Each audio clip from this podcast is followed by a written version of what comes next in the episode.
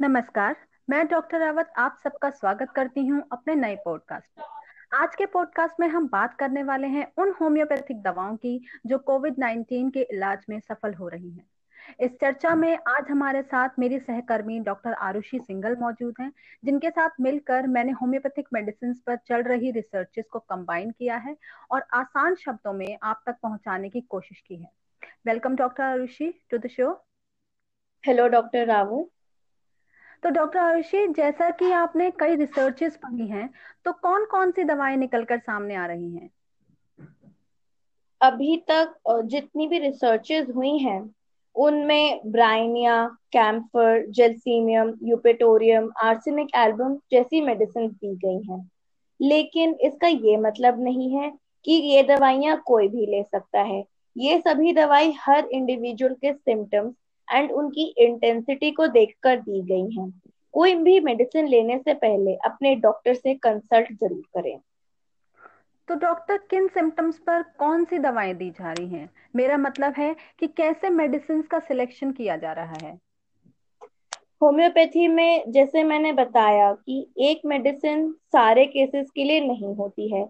Correct homeopathic medicine वही है जो इंस्टेंट रिकवरी प्रोड्यूस करे ना कि जिसमें बहुत समय लगा रहे और पेशेंट परेशान होकर कुछ दिनों बाद खुद ही ठीक हो जाए।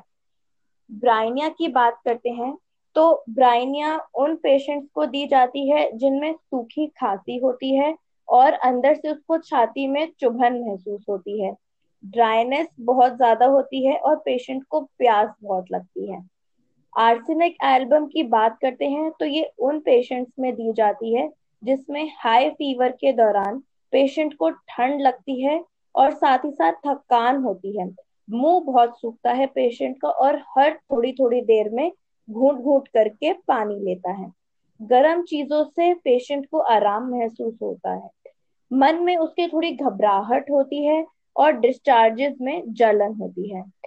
कैंफर उन पेशेंट्स में दी जाती है जिनमें सांस लेते हुए घुटन होती है सूखी खांसी के साथ साथ शरीर ठंडा पड़ जाता है और ब्लड प्रेशर लो हो जाता है। जेल्सीमियम हाई फीवर के साथ बहुत थकान और सर दर्द कमज़ोरी और महसूस करता है पेशेंट यूपेटोरियम हाई फीवर के साथ हड्डी में दर्द, हाथ पैरों में दर्द बताता है पेशेंट ये कुछ सिम्टम्स हैं जिनके बेसिस पर ये दवाई दी जाती है। डॉक्टर हर्षी जैसा हम जानते हैं कि शोध और परीक्षण होम्योपैथिक दवाओं पर भी चल रहे हैं, जैसे आगरा के नेमिनाथ होम्योपैथिक मेडिकल कॉलेज में चवालीस मरीजों पर होम्योपैथिक दवाएँ देकर देखा गया। उसमें ब्रायनिया एल्बा के नतीजे काफ़ी अच्छे देखने को सामने आए हैं। साथ ही जेलसीमियम आर्सनिक के साथ कई और दवाएँ अच्छा काम कर रही हैं। तो डॉक्टर हर्षी आप कुछ और रिसर्चेस के बारे में बताएँगी? इटली में 50 पेशेंट पर होम्योपैथिक मेडिसिन देकर देखा गया। और उनमें से किसी को हॉस्पिटलाइजेशन की ज़रूरत नहीं पड़ी। वहाँ पर भी होम्योपैथी के सारे प्रिंसिपल्स पर ही ट्रीटमेंट दिया गया है। इटली में हॉस्पिटलाइजेशन रेट 20.4 परसेंट है एंड आईसीयू में 18.7 परसेंट ही गया है। वहाँ दवाइयाँ, bryonia, arsenic phosphorus belladonna antimonium tart eupatorium जैसी दी गई थी। इसके अलावा राजस्थान में एक हॉस्पिटल में होम्योपैथिक से मरीजों का इलाज अच्छा चल रहा है। यानी जो परीक्षण है, वह अच्छे पैमाने पर चल रहे हैं और रिजल्ट्स भी अच्छे देखने को मिल रहे हैं। अब नेक्स्ट ऑडियो में हम बात करेंगे the prophylactic of covid 19 arsenic album 30 के बारे में। So stay tuned